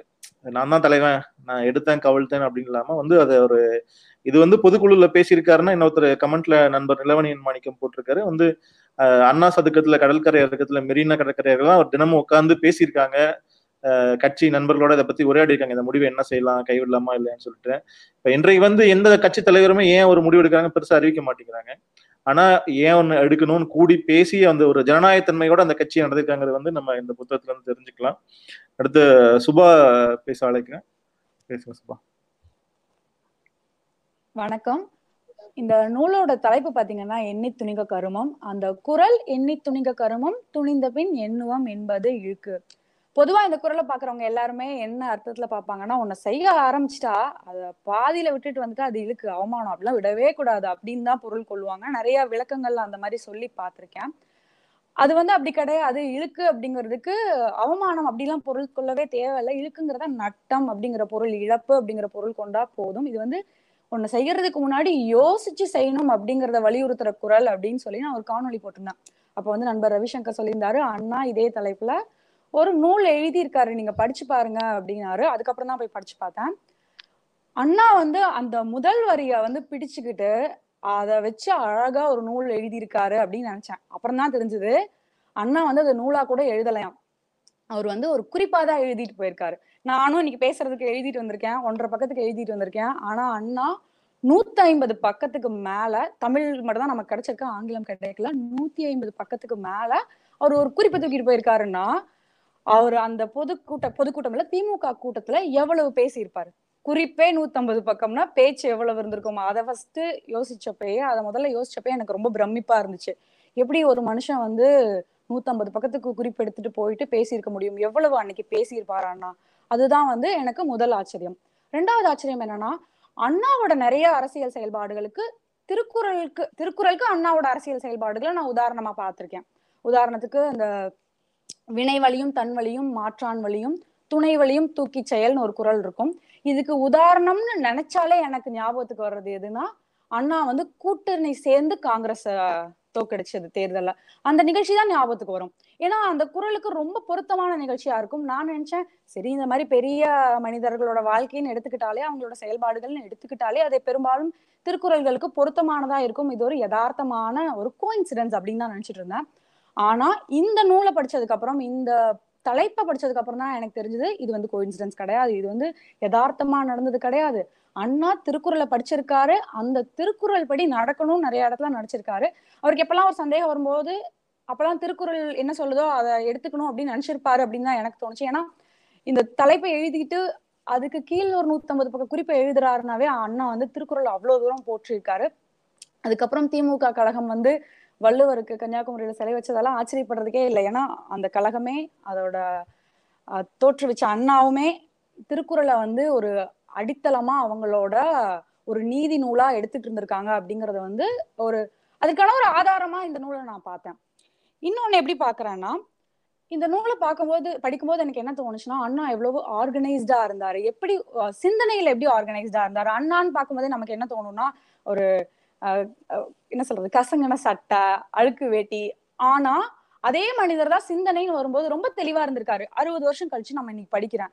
அண்ணா வாழ்ந்தப்ப வாழா நான் பறக்கவே கிடையாது. நான் இன்னைக்கு படிக்கிறப்பையும் அண்ணா சொன்னது வந்து என்னன்னு தெளிவா தெரியற அளவுக்கு ரொம்ப தெளிவா எழுதிட்டு எழுதி கொடுத்துருக்காரு இந்த நூலை. அதாவது இந்த நூலை மத்தவங்க படிக்கணும்னு கூட அவர் எழுதல. அவருக்காக எழுதிட்டு போற ஒரு குறிப்பு அந்த குறிப்பிலேயே அவர் வந்து இவ்வளவு ஆர்கனைஸ்டா ஒன்னு ரெண்டு மூணு அப்படின்னு புள்ளி போட்டு எழுதியிருக்காருன்னா அவரோட சிந்தனை எப்படி இருந்திருக்கும்? அவர் வந்து எப்படி பார்த்திருப்பாரு? அதை பாக்குறதுக்கே எனக்கு வந்து ரொம்ப ஆச்சரியமா இருந்துச்சு.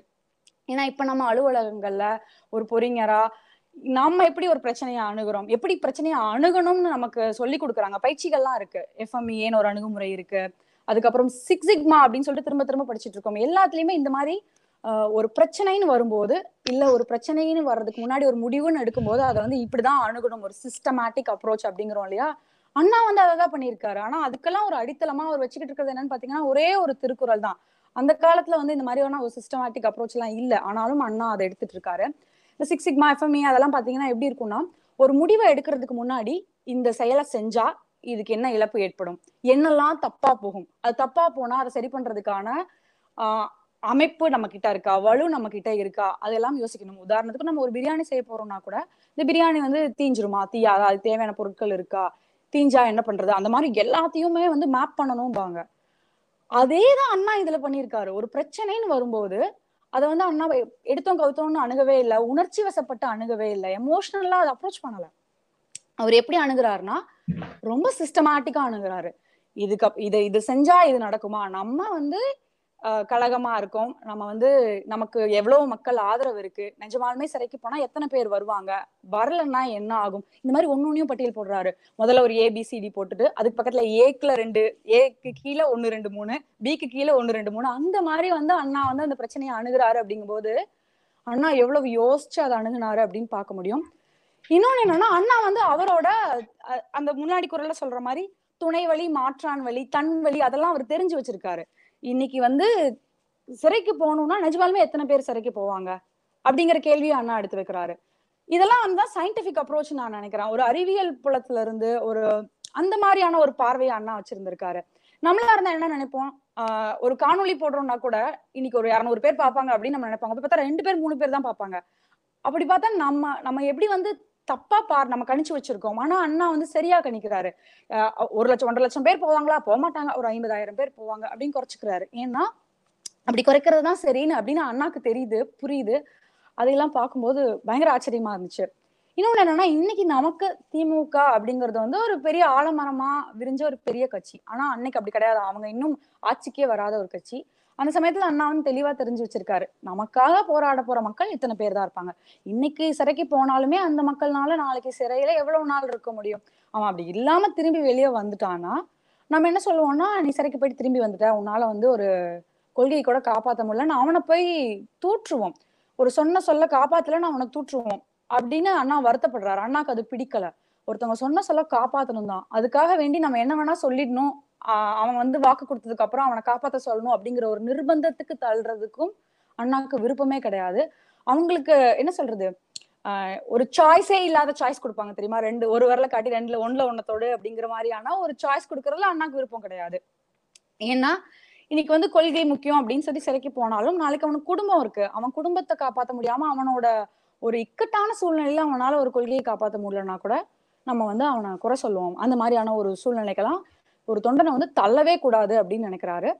இன்னொன்னு என்ன நினைக்கிறாருன்னா அந்த மாதிரி தள்ளணும்னா அது வந்து கட்சிக்குள்ள ஒரு பிளவு ஏற்பட்டுரும். சில சிறைக்கு போனா சா- பெரிய ஆட்கள் சிறைக்கு போகாத சிறியோர் அப்படிங்கிற மாதிரி ஒரு ஏற்றத்தாழ்வு ஏற்பட்டுரும். அந்த ஏற்றத்தாழ்வுக்கு ஒரு மறைமுகமா கூட நம்ம வந்து வழிவகுக்க கூடாது அப்படின்னு அண்ணா நினைக்கிறாரு. இதெல்லாம் பார்த்தா அண்ணா வந்து சைக்கலாஜிக்கலாவும் அதை வந்து பாக்குறாரு. மக்களை வந்து எப்படி எல்லாம் பார்ப்பாங்க? இந்த பிரச்சனைய வந்து உள்ள கட்சியில இருக்கவங்களே எப்படி பார்ப்பாங்க நாளைக்கு வந்து கட்சியில இல்லாம வெளியே இருக்கவங்க என்ன என்ன சொல்லி பார்ப்பாங்க வெளியே இருக்கவங்க அதை எப்படி பேசுவாங்க? வெளியே இருக்கவங்க பேசுறத கண்டுக்க கூடாதுன்னு தான் அண்ணா சொல்றாரு. ஆனாலும் சிறைக்கு போய் உள்ள வாழ்ற ஒருத்தனுக்கு வெளியே இருந்து பேசுறவங்களோட பேச்சு மனவலியை தரும் இல்லையா? அந்த மாதிரியான ஒரு நிலைமைக்கே நாம ஏன் எடுத்துட்டு போகணும் அப்படின்னு அண்ணா பேசுறாரு. இன்னொன்னு என்ன நான் பார்த்தேன்னா மக்களுக்காக வேண்டி விலைவாசிய உயர்வை எதிர்த்து போராடினவங்க ரயில் மறிப்பு செஞ்சவங்க அவங்களோட கட்சியை காப்பாத்திக்கணும் அப்படின்னு வரும்போது மக்களை வந்து போராட்ட காலத்துல இயக்கவே இல்லை. நீங்க கட்சி தொடங்குங்க நீங்க எல்லாம் புரட்சி பண்ணுங்க நான் பின்னாடி வந்து தலைவனா சேர்ந்துக்கிறேன் அப்படின்னு அண்ணா சொல்லவே இல்லை.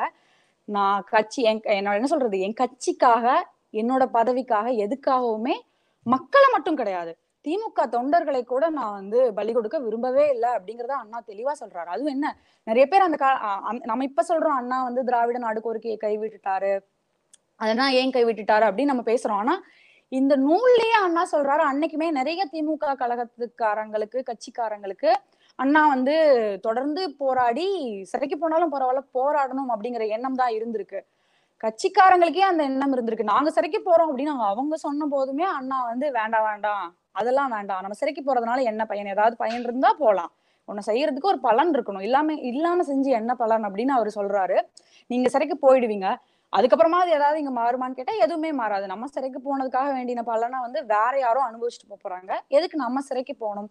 அதனால நமக்கு என்ன பலன் அப்படிங்கறத வந்து அண்ணா வந்து ரொம்ப யோசிக்கிறாரு. அதாவது ப்ராஃபிட் லாஸ் கால்குலேஷன் பாங்கல்ல லாப நட்ட கணக்கு. அதை ரொம்ப தெளிவா போடுறாரு. இதை செஞ்சா இதுக்கு இந்த ரிஸ்க் எடுத்தா அதுக்கான பலன் கிடைக்குமா? இந்த ரிஸ்கோட செஞ்சதுக்கான உண்மையான பலன் கிடைக்குமா? செஞ்சா பார்த்தா நல்லா தான் இருக்கிற மாதிரி இருக்கும். இன்னைக்கு வந்து நம்மள வந்து சிறைக்கு போன வீரர்கள் மாவீரர்கள்னா உலகம் போகலத்தான் செய்யும். நாளைக்கும் வரலாறு பேசலாம்.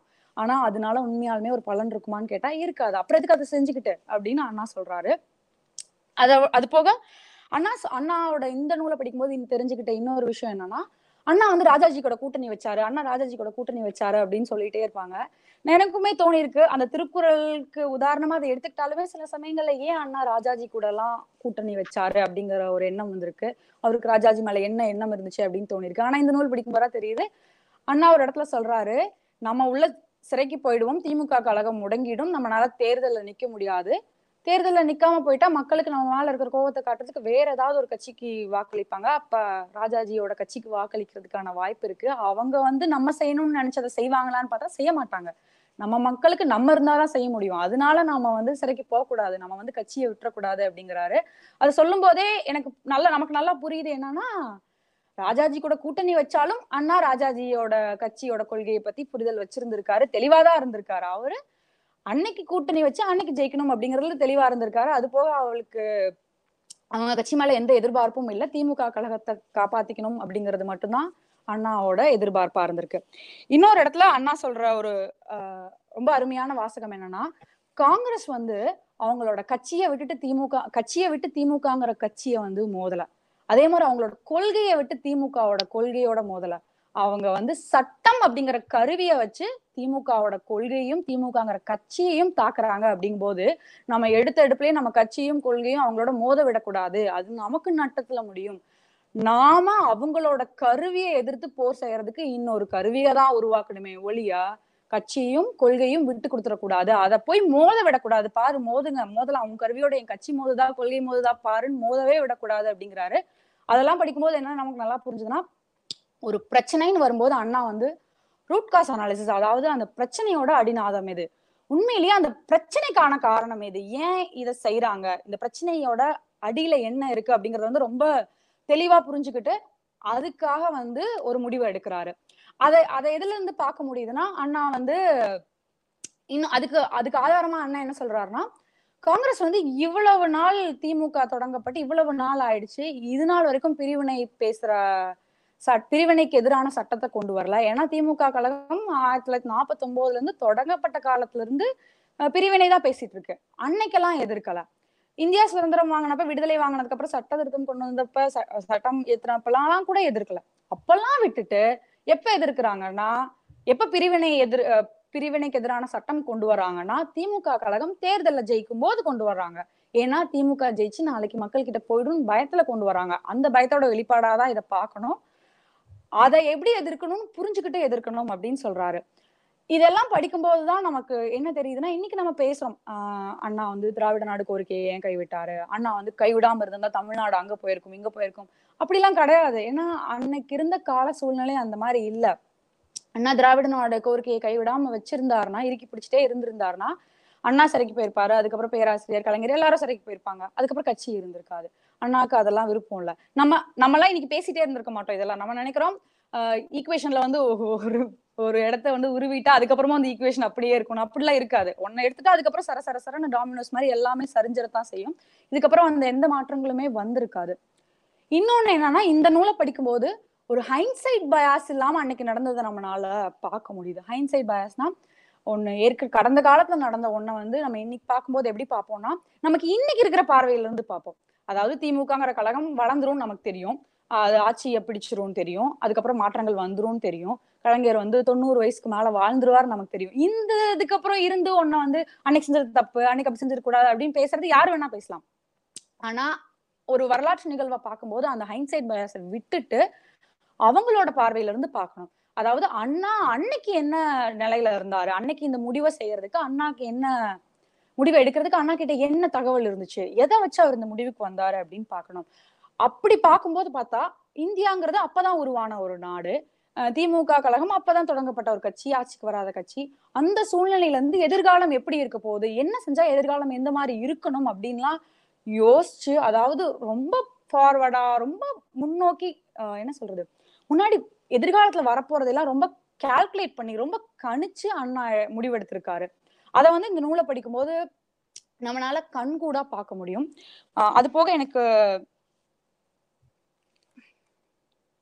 இன்னொரு விஷயம் சொல்லி சொல்லணும். என்னன்னா அண்ணா வந்து புரட்சியை வந்து ரொமான்டிசைஸ் பண்ணவே இல்லை. திரும்ப திரும்ப அண்ணா புரட்சியை ரொமான்டிசைஸ் பண்ணலாம் நிறைய இடங்கள்ல படிக்கும்போது நமக்கு புரியும். இந்த நூலை படிக்கும் போதும் புரியும். எனக்கு பகத்சிங் படிக்கும் போது பகத்சிங்கோட நான் என்ன அதிக நூல் படிக்கும் போதும் தோணுன அதே எண்ணம் தான் அண்ணாவோட எண்ணி துணிக கரும நூல் படிக்கும்போது தோணுச்சு. ஏன்னா அவர் ரொமான்டிசைஸ் பண்ணவே இல்லை. புரட்சிங்கிறது புரட்சிக்காக பண்ணவே கூடாது. புரட்சிங்கிறது ஒரு முடிவை நோக்கி இருக்கணும். அந்த முடிவு புரட்சியால கிடைக்கலன்னா அதை பண்ணக்கூடாது அப்படிங்கறதுல அண்ணா தெளிவா இருந்திருக்காரு. அதனாலதான் அண்ணா வந்து ஒரு பிராக்மேட்டிக் லீடர் ஒரு ஒரு சிந்திச்சு செயல்பட்ட ஒரு ஒரு தலைவர் அண்ணா. இன்னொன்னு என்னன்னா நிறைய நேரங்கள்ல நமக்கு ஒரு சந்தேகம் வரும். திமுக கட்சியில வந்து ஒரு ஒரு சட்ட திருத்தம் கொண்டு வராங்க இல்ல ஒரு மக்கள் நலத்திட்டம் கொண்டு வராங்க அப்படின்னா அதன் மூலமா ஒரு பலன் கிடைச்சதுக்கு அப்புறம் நிறைய பேருக்கு வர்ற சந்தேகம் என்னன்னா இது வந்து காக்கா உட்கார பணம் பலந்து பணபலம் விழுந்த கதையா இருக்குமோ? உண்மையிலேயே அவங்க திட்டம் போட்டுலாம் செய்யல. ஏதோ செஞ்சாங்க முடிவு வந்துருச்சு அப்படிங்கிற மாதிரி பாக்குறாங்க. நமக்கே சில சர நேரங்கள்ல தோணும் எப்படி இவ்வளவு தூரம் அதெல்லாம் கணிச்சு செய்ய முடியும் அப்படின்னு தோணும். ஆனா இந்த நூலை படிக்கும் போதுதான் எனக்கு தோணுச்சு. அதெல்லாம் கிடையாது. அண்ணா இந்த ஒரு முடிவு எடுக்கிறதுக்கு எவ்வளவு தூரம் கணிச்சிருக்காரு? எவ்வளவு தூரம் கால்குலேட் பண்ணிருக்காரு? அப்படி இருக்கும்போது அவர் விட்டுட்டு போன கட்சி அவர் சொல்லி கொடுத்து இந்த நூலை வந்து கலைஞர் நாற்பது வருஷம் கையில வச்சிருந்திருக்காரு. எத்தனை தடவை படிச்சிருந்திருப்பாரு? நம்ம ஒரு நாலு தடவை படிச்சதுக்கே இவ்வளவு யோசிக்கிறோம். அவர் எத்தனை தடவை படிச்சிருந்திருப்பாரு? இவ்வளவு யோசிச்சிருப்பாரு. அப்போ அவங்க கிட்ட அந்த விதைய அண்ணா விதைச்சிட்டு போயிருக்காரு. அதோட வெளிப்பாடுதான் திமுக கழகம் மீண்டும் மீண்டும் செய்யற எல்லா செயல்பாடுகளையும் சிந்திச்சு செய்யறாங்க. அதற்கு அது சிந்திச்சுதான் முடிவெடுக்கிறாங்க இது வந்து ஒரு கோயின்சிடன்ஸா நடக்கிற நல்ல விஷயங்கள் கிடையாது. அவங்க கால்குலேட் பண்ணி செய்யற நல்ல விஷயங்கள் அப்படின்னு எனக்கு தோணுச்சு. எனக்கு தெரிஞ்சு நான் சொல்லணும்னு நினைச்ச விஷயங்கள் இதுதான். வேற யாராவது பேசும்போது இன்னும் வேற ஏதாவது ஆஹ் செய்திகள் இருந்தா நான் பகிர்ந்துக்கிறேன். நன்றி சுபா. ராதா மேம் சொல்லுங்க. அதான் இல்ல இந்த இவங்க சுபா கடைசியா சொன்ன பாயிண்ட் தான். அதாவது திரும்ப திரும்ப நாற்பது வருஷமா கலைஞர் எத்தனை தடவை இந்த புக்கை படிச்சிருப்பாரு அவங்க நினைச்சாங்க. அண்ணா வந்து க க- த- க- தலைவரை பத்தி சொல்றப்ப ஒரு மாபெரும் தமிழ் கனவுல வந்து ஒரு பக்கத்துல எழுதியிருக்கிறாரு.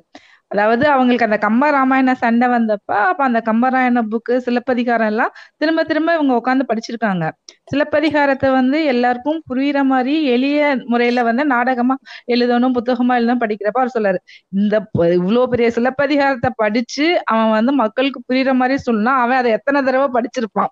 அதாவது நம்ம இன்னைக்கு அண்ணாவை பத்தி வைக்கும். அண்ணா வந்து கலைஞரை பத்தி வைக்கிறதா ஒரு வரி வரும். ஒரு கட்டுரையில வந்து வரி வரும். அது அந்த கம்பராமாயணத்தை பத்தி பேசுறதுக்கே நம்ம ஒரு மணி நேரம் தனியா உட்காந்து பேசணும். கம்பராமாயணத்துல எதெல்லாம் வந்து அண்ணன் எதிர்த்தாரு எதெல்லாம் வந்து இவங்க வந்து தமிழ் மொழியோட அழகியல் அப்படின்னு சொல்லிட்டு அவங்களோட கருத்துக்களை வந்து எப்படி உள்ளுக்குள்ள கொண்டு வந்தாங்க அப்படிங்கிறத அப்ப டக்குன்னு வந்து இவங்க சுபா சொன்னோடனே எனக்கு இந்த ஒரு வரி ஞாபகம் வந்துச்சு. அப்ப சிலப்பதிகாரத்தை எத்தனை தடவை படிச்சிருப்பாங்க?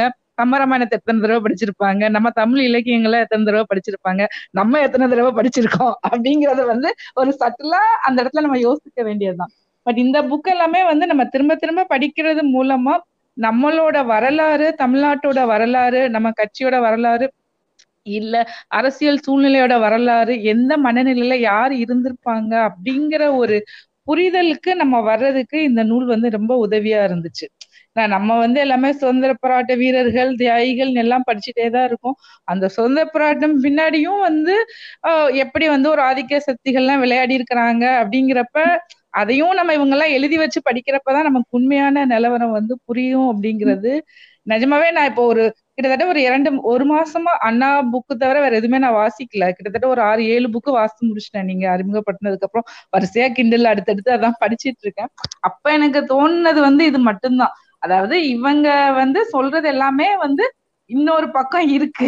அந்த இன்னொரு பக்கத்தையும் பார்த்த பிறகுதான் நம்ம வந்து பொது வெளியில வந்து கருத்துக்களையே வைக்க முடியும் அப்படிங்கிறது தான் சோ இந்த மாதிரி நிறைய புக்கு நம்ம அண்ணாவை பத்தி நிறைய பேசிட்டே இருக்கணும்னு நான் நினைக்கிறேன்.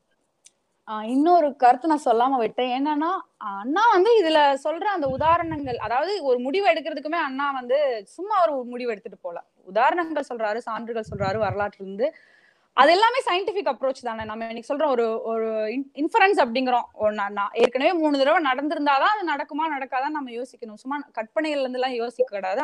அண்ணா வந்து அதை இந்த நூல்ல பண்ணியிருக்காரு இந்த நூல் படிக்கும்போது இன்னொன்னு எனக்கு என்ன தோணுச்சுன்னா கத்தி மேல நடக்கிறதுன்னு நம்ம அடிக்கடி சொல்லுவோம்.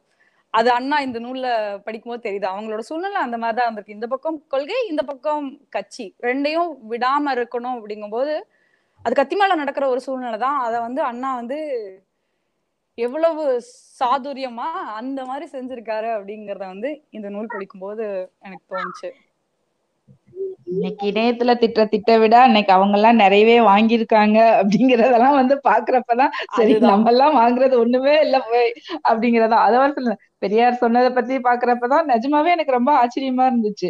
நான் பார்ப்பனியம் தான் பேசுறேன். ஆனா நான் வந்து பிராமணர்களை வந்து திட்டுறேன்னு சொல்லி பெரியார் சொல்றாரு. அவர் எவ்வளவு வருத்தத்தோட வந்து அண்ணா வந்து அதை வந்து பதிவு பண்ணியிருக்கிறாரு.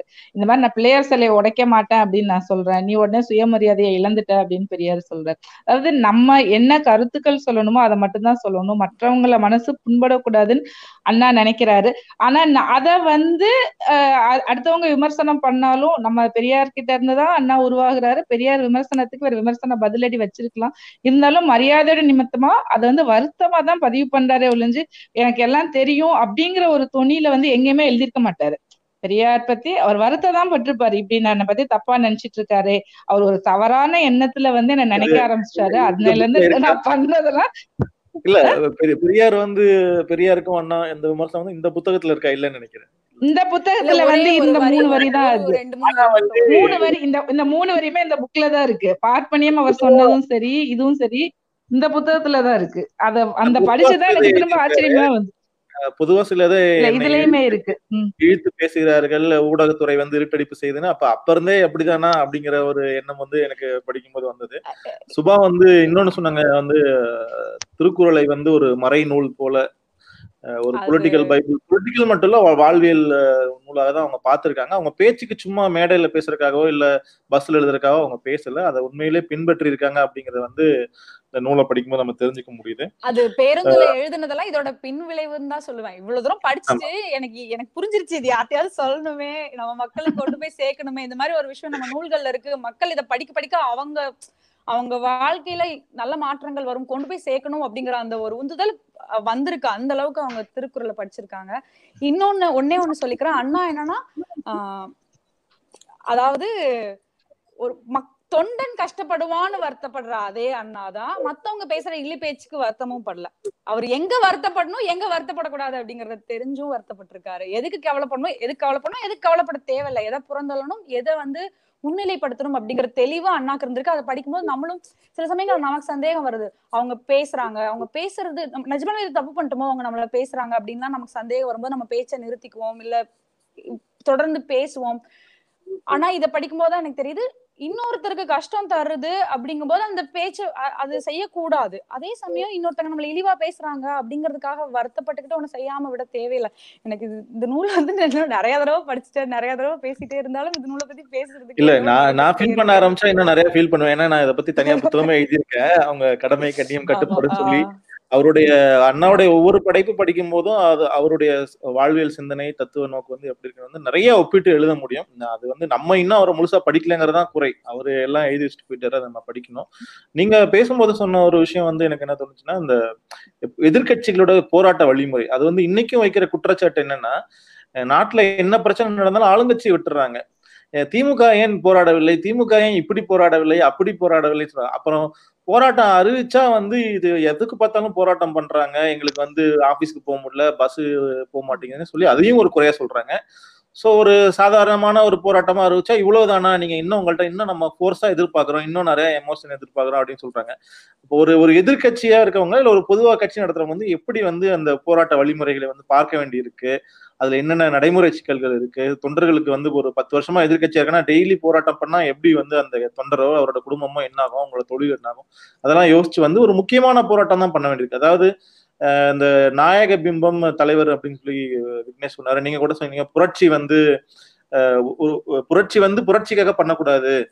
அது வந்து ஒரு முடிவை தந்தாதான் பண்ணும் அப்படிங்கிற மாதிரி இப்ப இந்த ஒரு ரீசெண்டா சிஐல நடந்த போராட்ட வழிமுறை கூட முதல்ல தலைவர் தளபதி அறிவிச்சப்போ கடிதம் கையெழுத்து போராட்டம் அப்படின்னு சொன்னப்போ நான் நானே நினைச்சேன் அவ்வளவுதானா? கையெழுத்து வாங்குறதா போராட்டமா? இன்னும் இது இது இவ்வளவு பெரிய பிரச்சனைக்கு இவ்வளவுதான் போராட்டம் அப்படிமா அப்படின்னு. ஆனா அது செயல் எவ்வளவு சின்ன செயலுங்கிறது முக்கியம் இல்ல. அது எத்தனை பேர் செய்யறாங்கிறது முக்கியங்கிறத அது வந்து கிடுகிடுக்க வைத்தது. அது ஒரு கோடி பேர் கையெழுத்து போட்டாங்க ரெண்டு கோடி பேர் கையெழுத்து போட்டு அனுப்பிச்சு வச்சுக்காங்க போது அதுக்கு அந்த அரசாங்கங்கள் வந்து செவி சாய்த்தது.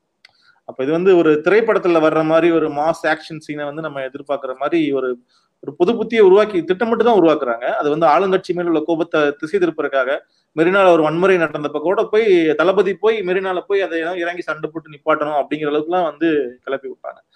ஸோ இந்த புத்தகத்தை படிக்கும்போது ஒரு ஒரு போராட்ட வழிமுறை வந்து ஒரு கட்சி எப்படி தேர்ந்தெடுக்கணும் அப்படிங்கறத வந்து என்னால அண்ணா. வந்து அதை வந்து ரொம்ப தெளிவாவே சொல்லியிருப்பாரு. ரவிசங்கர் சொன்ன அந்த மீடியா பிரச்சனையை வந்து அண்ணா வந்து சொல்லிட்டே இருப்பாரு. இப்ப காங்கிரஸ்ல போராடினாங்க அவங்க சிறைக்கு போனாங்க. ஆனா சிறைக்கு போன பிறகும் அந்த போராட்டம் வந்து நீர்த்து விடாம உயிரோட வச்சிருந்தது வந்து மீடியாக்கள் தான். அவங்க திரும்ப திரும்ப அவங்க பத்திரிகை மூலமா இந்த கருத்துக்களை வந்து எழுதி எழுதி மக்கள் மனசுல பேசு பொருள் ஆக்கிக்கிட்டே இருந்தாங்க. அந்த பேசு பொருள் தான் அவங்க திரும்பி வெளியில வர்றப்ப அவங்களுக்கு ஒரு தியாகி பட்டத்தையும் மக்கள் மத்தியில வந்து அந்த பிம்பத்தை வந்து உயர்த்தி பிடிச்சதுக்கும் காரணம் வந்து ஒரு முக்கியமான பங்கு வகிச்சது வந்து மீடியாக்கள்ங்கிறத நம்ம மறக்கவே முடியாது. அதே மீடியாக்கள் தான் நம்ம ஒரு பகுத்தறிவு எழுதுறப்ப நம்ம சுயமரியாதை போராட்டம் பண்றப்ப நம்மள எவ்வளவு இருட்டடிப்பு செய்ய முடியுமோ நம்ம மேல எவ்வளவு பழி போட முடியுமோ பழி போட்டாங்க. இதுக்காகவே நம்ம ஏடுகள்லாம் வந்து நம்ம எழில் பெற வேண்டியதா இருந்தது. நம்ம கருத்துக்களை நம்ம பதிவு பண்ணியே ஆக வேண்டிய கட்டாய சூழ்நிலையில நம்ம இருந்திருக்கோம். ஏன்னா அவங்க வந்து சொல்றது மட்டுமே உண்மையாயிடக்கூடாது நம்மளோட கருத்துக்களை வந்து பதிவு பண்ணணும். தனியா ஒரு பத்திரிக்கை ஆரம்பிச்சு அதை பதிவு பண்ணி வைக்கணும். இன்னைக்கு இல்லைனாலும் என்னைக்குனாலும் இது உதவும் அப்படிங்கிற ஒரு சிந்தனையே நிஜமா இந்த புக்கை படிச்சதுக்கு அப்புறம் எனக்கு ரொம்ப பெருசா இருந்துச்சு. அதாவது ஒரு சின்ன ஒரு சுபா சொன்ன மாதிரி ஒரு சின்ன கூட்டத்துக்கு போற குறிப்பு தான். ஆனா அந்த குறிப்புல வந்து அந்த கால அரசியல் சூழ்நிலை வாழ்வியல் முறைகள் வந்து பதிவு பண்ணப்பட்டது எல்லாருக்குமே வந்து ஒரு முறையான ஒரு விளக்கத்தை வந்து கொடுத்துட்டே இருக்கு. அது ஒரு தன்னிலை விளக்க கடிதமா தான் நம்ம வந்து எடுத்துக்க முடியும் இந்த கடிதத்தை. நான் இதுக்காக தான் பண்ணேன். இந்த பிரச்சனை எல்லாம் இருந்துச்சு. நான் இல்லைங்களா? அவர் அதுலயுமே சொல்றாரு. சப்போஸ் நான் இந்த கல் இந்த இந்த கொள்கையை விட்டுட்டு கட்சி தான் முக்கியம்னு போறேன். அப்பயும் கட்சியை வந்து நிக்காதுன்னு எனக்கு தெரிஞ்சிச்சுன்னா நான் எதுவுமே பண்ணலன்னு அறிவிச்சிருவேன். நம்ம வரலாற்றுல இடம் பெறுவோம். ஆனா கட்சி இருக்காது. அடுத்தவங்க வந்து இதை எடுத்துட்டு வழி நடத்திட்டு போவாங்க. நமக்கு வந்து ஒரு துணை அமைப்புகள் வந்து தேவை. ஏன்னா இப்ப காங்கிரஸ்க்கு வந்து காங்கிரஸ் அவங்க முக்கியமான தலைவர்கள் எல்லாம் போராட்டம் பண்ணி ஜெயிலுக்கு போனதுனாலும் அதை நடத்தி கொண்டு போனது வந்து துணை அமைப்புகள் தான். ஒரு மாணவர் மன்றம் இருந்தது ஒரு தொண்டர் படை இருந்தது ஒரு அந்த மாதிரி ஒரு துணை அமைப்புகள் வந்து நிறைய வேணும். அவங்க பாட்டுக்கு அவங்களோட வேலையை வந்து செஞ்சுட்டே இருக்கணும். அப்பதான் வந்து நம்ம அடுத்தடுத்த லெவல்ல வந்து நம்ம எடுத்துட்டு போக முடியுமே ஒழிஞ்சு ஒரு தனி மனுஷனா தனி கழகம் மட்டும்தான் செய்யணும் நான் மட்டும்தான் இருக்கணும் நான் மட்டும்தான் கட்சியா இருக்கணும் நான் மட்டும்தான் ஆட்சியில இருக்கணுங்கிறது வந்து என்னைக்குமே வந்து பலன் தராது. அவர் வந்து படவரிசையை வந்து யோசிக்கிறப்ப யாரெல்லாம் ஜெயிலுக்கு அனுப்பலாம்ங்கிற ஒரு லிஸ்டும் போடுறாரு. நாவலர் நடராஜன் இவங்க எல்லாம் வந்து முதல்ல போகட்டும் கலைஞரும் மதியம் வந்து பின்னாடி இருக்கட்டும். அடுத்த தடவை வரப்ப இவங்கள முன்னாடி அனுப்புவோம் நம்ம பின்னாடி நிற்போம் அதாவது ஜெயிலுக்கு போக வேண்டிய கட்டாயம் வந்துச்சுன்னா சரி நீ எல்லாம் உள்ள போ அப்படிங்கிற மாதிரி வந்து யாரெல்லாம் அனுப்பலானோ முடிவு பண்றாரு. ஆனாலும் வந்து இந்த கொள்கை வேணாம் ஜெயிலுக்கு போக வேணாங்கிற ஒரு கொள்கையும் அதாவது plan A plan B plan C எல்லாமே வந்து கையில இருக்கு. அந்த நேரத்துல எது ஒர்க் அவுட் ஆகுமோ அதை நம்ம எடுத்துக்குவோம். எதுக்குமே வந்து ஒரு ஆல்டர்னேட்டிவ் சொல்யூஷன் வந்து நம்ம கையில வச்சிருக்கணும் அப்படிங்கிறத வந்து அவர் கிட்டத்தட்ட வந்து ஒரு அறுபது வருஷம் முன்னாடி இந்த மாதிரி எதுவுமே இல்லாதப்பயும் அவர் நினைச்சிருக்க ரொம்ப ஆச்சரியமா இருந்தது. விக்னேஷ் ஒரு சுகான நிகழ்வு முன்னாடி சொல்லியிருந்தாரு. அந்த எத்தனை எத்தனை ஆண்டு சிறைக்கு போக முடியுங்க ஒரு கேள்வி வந்தப்போ கலைஞர் என்ன சொன்னாங்க? மத்தவங்க என்ன சொன்னாங்க? சொல்றீங்களா விக்னேஷ் அது ஆக்சுவலா எஸ்ஜி டான் பத்திரிகை எழுதின எஸ்ஜி வெங்கடாச்சலம் தான் வந்து பதிவு பண்ணது. அவர் என்ன செயற்குழு பொதுக்குழு முடிஞ்சப்புறம் எல்லாரும் போய் அண்ணாவை போய் பாக்குறாங்க. அண்ணா அப்படி நம்மளோட உயிர்நாடி கொள்கை மூல கொள்கையை வந்து நம்ம விட்டுட்டு போறோமே என்ன ஆகுறது அப்படின்னோன்னா சரி எனக்கு ஒரு லிஸ்ட் கொடுங்க. யார் யாருன்னா எத்தனை வருஷம் வந்து சிறைச்சாலையில இருப்பீங்க தயாரா இருப்பீங்க அப்படின்றப்போ எல்லாம் ரெண்டு வருஷம் அமைப்பு செயலாளர்னா வந்து என் பொண்ணுக்கு கல்யாணம் இருக்கு மூணு வருஷம் அப்படின்ற இதுல எழுதி கொடுக்குறாரு. அதுல ஒருத்தர் மட்டும்தான் வந்து ஆயில் முழுக்க அப்படின்னு எழுதுறாரு. அது பாத்தீங்கன்னா கலைஞர் பேர் தான் வருது. அது ஒரு சுவையான நிகழ்ச்சி. இன்னொன்று வந்து இந்த புக்கு ஃபர்ஸ்ட் ஃபர்ஸ்ட் நான் எப்போ படித்தேன் அப்படின்னா ரெண்டாயிரத்தி ஒன்பது அப்போ படித்தேன் ஏன்னா அப்போ எனக்கு கொஞ்சம் அந்த பக்கம் டைவெர்ட் ஆகிற மாதிரி இருந்தது. அந்த ஈழத்தில் நடந்த போர் வரப்போ எனக்கு கலைஞர் மீது ஒரு ரெண்டு மூணு நாள் வருத்தங்கள் இருந்தது. அப்போ வந்து என்னோட பள்ளி ஆசிரியர் என்னோட பள்ளி தலைமை ஆசிரியர் நான் காலேஜ் படிச்சிருந்தாலும் பள்ளி தலைமை ஆசிரியர் வந்து எனக்கு இந்த புக்கை கொடுத்து இது படி அப்படின்னாரு. எனக்கு வந்து நார்மல் ஃபாண்ட்ல படிச்சாவே எனக்கு தமிழ் கொஞ்சம் புரியுறது கஷ்டம். ஆனா அதுக்கப்புறம் வந்து வீட்டில் உள்ளவங்க என்ன கொடுத்து எனக்கு டிரான்ஸ்லேட் பண்ணுங்க. அப்பயே எனக்கு அந்த புக் வந்து மிகப்பெரிய பிரமிப்பாச்சு. இது வந்து ஒரு ஸ்வாட் அனாலிசிஸ் புக் அப்படின்ற மாதிரி தான் நான் எடுத்துக்கிட்டேன். இந்த புக் மட்டும் இல்லை திரும்பிப்பார் கூட வந்து அண்ணாவோட திரும்பிப்பார் நாடகம் கூட வந்து இந்த மாதிரிதான். ஒரு டீ கடையில நடக்கிற விவாதத்தை வச்சுதான். அதாவது சம்பத் வெளியில போனோடனே ஒரு விவாதம் வரும்.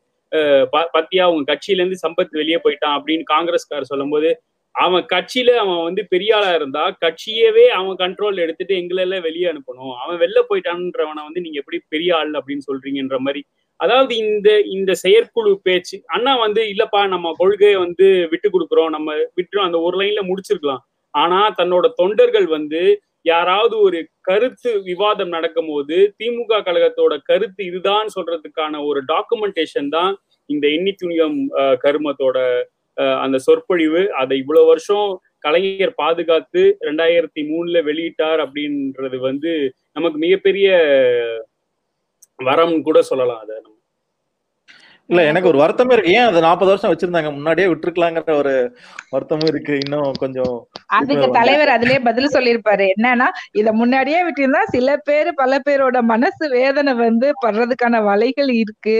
சோ அந்த மாதிரி சில பல விஷயங்களை கருத்துல கொண்டு நான் இன்னும் நிறைய வந்து இந்த மாதிரி வெளியிடாம வச்சிருக்கேன். பட் ஆனா இது வந்து இது வெளியிடுறதுக்கு வந்து சரியான நேரமா இருந்துச்சு அப்படின்னு வந்து அவர் சொல்லியிருப்பாரு. பட் இந்த கடிதத்தால யாரு வருத்தப்பட்டிருப்பாங்கன்னு எனக்கு அதனால நான் யோசித்து பார்த்தேன்.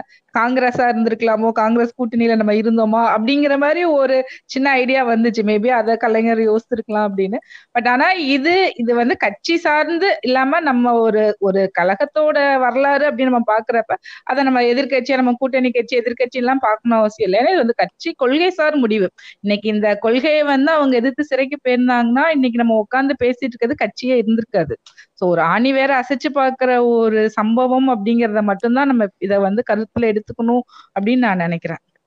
இன்னும் ஒன்னே ஒண்ணு என்னன்னா ஒரு வரலாறு அப்படின்னு பார்த்தோம்னா எல்லா பாயிண்ட்ஸும் கிரிட்டிக்கல் பாயிண்ட்ஸா இருக்காது. ஒரு ஏதாவது ஒன்னு ரெண்டு இடத்துல மட்டும் கொஞ்சம் திசை மாறி இருந்தாலும் வரலாறு வேற மாதிரி போயிருக்கும். இந்த அண்ணா எழுதின நூல் எழுதின அந்த தருணம் அண்ணாவோட முடிவுங்கிறது அந்த மாதிரியான தமிழகத்துக்கு தமிழகத்தோட வரலாற்றை தலையெழுத்த அந்த மாதிரி நிர்ணயிச்ச ஒரு புள்ளின்னு தான் நான் பார்ப்பேன். அண்ணா வேற முடிவு எடுத்திருந்தாருன்னா தமிழ்நாடு வேற பக்கம் போயிருக்கும்.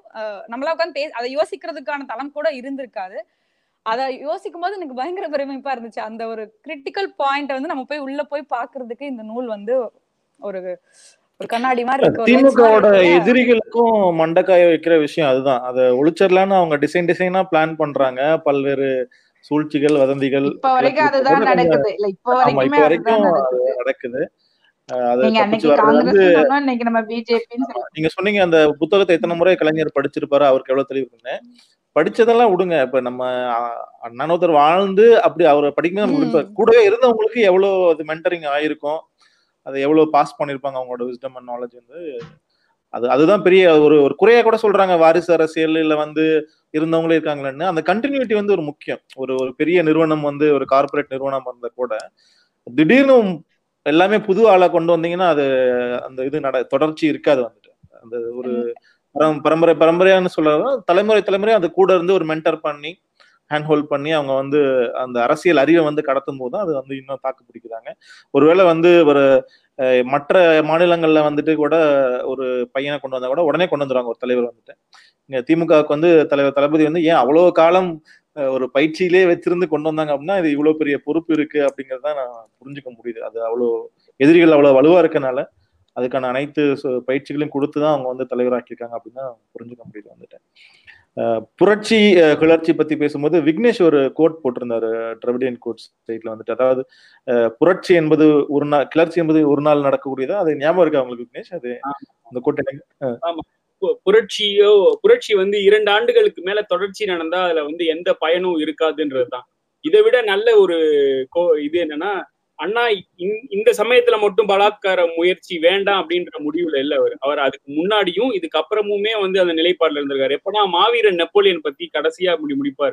மாவீரன் நெப்போலியன் பல போர் முறைகளை கண்டான் எல்லாத்திலும் வெற்றி பெற்றான். ஆனா இங்க வந்து அவனோட கல்லறை இருக்கு. அது எதுக்கு இருக்கு அப்படின்னா பலாத்கார முறையே கூடாது வன்முறை கூடாதுன்றதுல சொல்லுவாரு. அது வந்து இந்த இந்த சுச்சுவேஷன் முன்னாடி.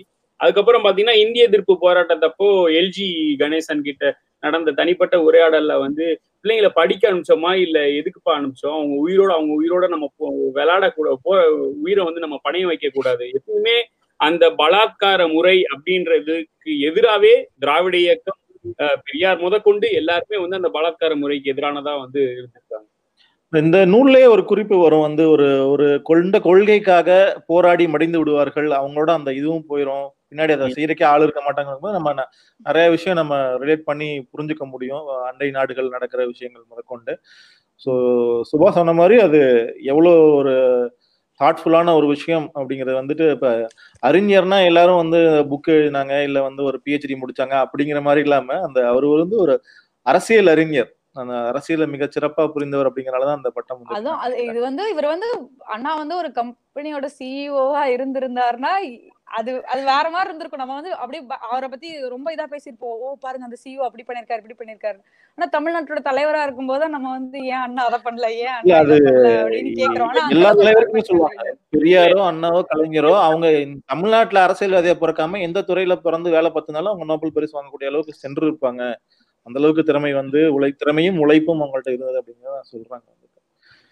இன்னொன்னு என்னன்னா நான் வந்து இந்த நிகழ்ச்சி பாக்குற யாரா இருந்தாலும் அவங்க வந்து கண்டிப்பா இந்த நூலை படிச்சு பாருங்க. ஏன்னா ஒரு மருத்துவர் படிக்கும்போது இந்த நூலை வேற மாதிரி படிச்சாங்க. ஒரு பொறிஞர் படிக்கும்போது இந்த நூலை வேற பார்வையில இந்த அப்- அவங்க ராதாகுமார் மேடம் பாக்குறப்போ இருந்த பார்வைக்கும் என்னோட பார்வைக்கும் நாங்க ரெண்டு பேர் பேசுனதுக்கும் வேற வேற பார்வையில. இருந்து ஒரு நூத்தம்பது பக்க நூலை பாக்குறோம்னா கண்டிப்பா நீங்க படிச்சீங்கன்னா தான் இல்ல அது நூற்றி ஐம்பது பக்கம்னு பயமுறுத்தாதீங்க. அது ஆக்சுவலா சின்ன நூலு. அது வந்து ஒரு இருபது. ஒரு பத்து இருபது நிமிஷம் இல்ல. இந்த கிண்டில நூத்தம்பது பக்கம்னா நமக்கு அச்சுல வந்து ரொம்ப கம்மியா தான் ஒரு ரொம்ப ஐம்பது கம்மி தான் பக்கம் தான் வரும். வரும் ஒரு- நான் அரை மணி நேரத்துல படிச்சிடலாம். அரை மணி நேரத்துல படிச்சிடலாம். நேரத்துல படிச்சிடலாம். அச்சு- அச்சடிச்சா முப்பது நாற்பது பக்கம் அது வேணா உண்மை. அண்ணாவோட கையெழுத்துல இருக்கு இந்த நூலு. அந்த ஃப்ரீ தமிழ் புக்ஸ் லிங்க் கொடுத்துருக்கேன். அது ஒரு மிக சிறப்பான ஒரு விஷயம். அதனாலதான் அது அந்த கையெழுத்தை புரிஞ்சுக்க கூட சிரமம் இருக்கு அப்படிங்கறனால அதை டைப் பண்ணி நம்ம கொண்டு வந்திருக்கோம் இந்த புத்தகத்தை. அனைவரும் படிக்கணும்னு நான் கேட்டுக்கிறேன். நிகழ்ச்சி நிறைவு செய்யலாமா? ஓகே. ஓகே. மீண்டும் இன்னொரு வாசகர் வட்ட நிகழ்ச்சியில் சந்திப்போம். நன்றி. வணக்கம்.